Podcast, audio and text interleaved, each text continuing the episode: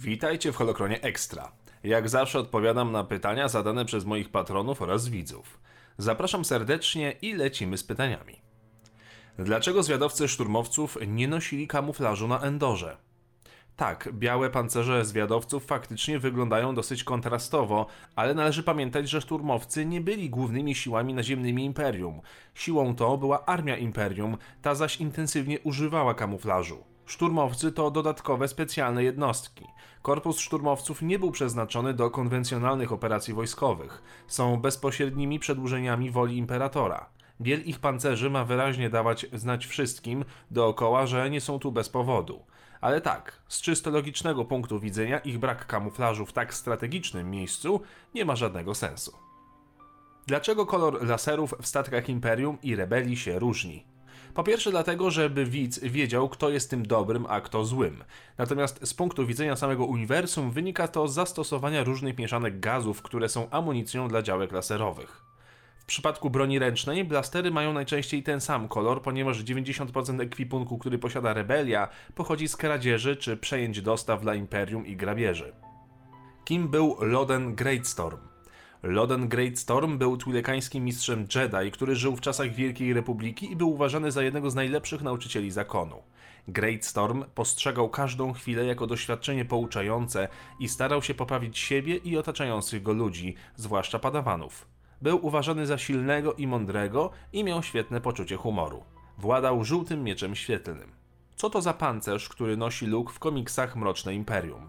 Czarny pancerz, który nosi Luke, to nic innego jak pancerz jego własnego ojca, Anakina Skywalkera, gdy ten stał się Darth Vaderem. Nie wiadomo jednak, czy jest to pancerz wykonany na nowo, na wzór starego, będący wierną repliką, czy może odzyskana jakoś oryginalna wersja pancerza. Czym był oddział Domino? Oddział Domino był jednostką wojskową składającą się z kadetów żołnierzy klonów stacjonujących na planecie Kamino podczas wojen klonów. Członkowie oddziału początkowo okazali się niezdolni do efektywnej współpracy jako zespół, ale ostatecznie zdali testy na Kamino i zostali pełnoprawnymi członkami Wielkiej Armii Republiki. Po ukończeniu studiów stacjonowali na stacji Rishi, strategicznym punkcie na trasie do Kamino. Większość oddziału Domino zginęła podczas ataku separatystów na bazę, a ci, którzy przeżyli, C T tysiąc czterysta dziewięć i C T pięć tysięcy pięćset pięćdziesiąt pięć, zostali następnie wchłonięci do pięćset pierwszego Legionu. Jakiego kryształu użyto do budowy Mrocznego Miecza? Zarówno kanon, jak i legendy nie dają żadnej konkretnej odpowiedzi na to pytanie. W kanonie jest to po prostu kryształ Kyber, w legendach zaś podane jest, że to kryształ do miecza świetlnego, tyle że tam też większość kamieni zwie się mianem Kyber. Jeżeli jest to jakiś unikalny kamień, to dowiemy się tego najpewniej w nadchodzących produkcjach, czy to serialowych, czy komiksowych. Ile osób zginęło w Wojnach Klonów? Ponownie, nie mamy żadnych informacji w tym zakresie, ale zważywszy, że był to jeden z największych konfliktów zbrojnych w galaktyce, można śmiało oszacować, że straty zaczynają się przynajmniej od kilku milionów istnień. Samych klonów zginęło dokładnie sto dziewięćdziesiąt sześć tysięcy czterysta sześćdziesiąt trzy. Kim byli Taungowie? Taungowie byli jedną z najstarszych ras w galaktyce. Pochodzili z Corsand, gdzie toczyli wojnę z gatunkiem o nazwie Zelowie, prawdopodobnie przodkami ludzi. Byli też pierwszymi Mandalorianami. Galaktyczne dokumenty i zapisy historyczne nie wspominają żadnego Taunga wrażliwego na moc.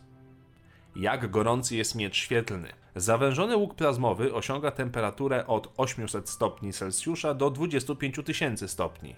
Biorąc pod uwagę dowody we wszechświecie Gwiezdnych Wojen i naszym własnym wszechświecie, możemy wywnioskować, że ostrze plazmowe miecza świetlnego osiąga temperaturę od co najmniej tysiąc ośmiuset stopni i może sięgać nawet dwudziestu pięciu tysięcy. Co stało się z Marie Saint-Brude?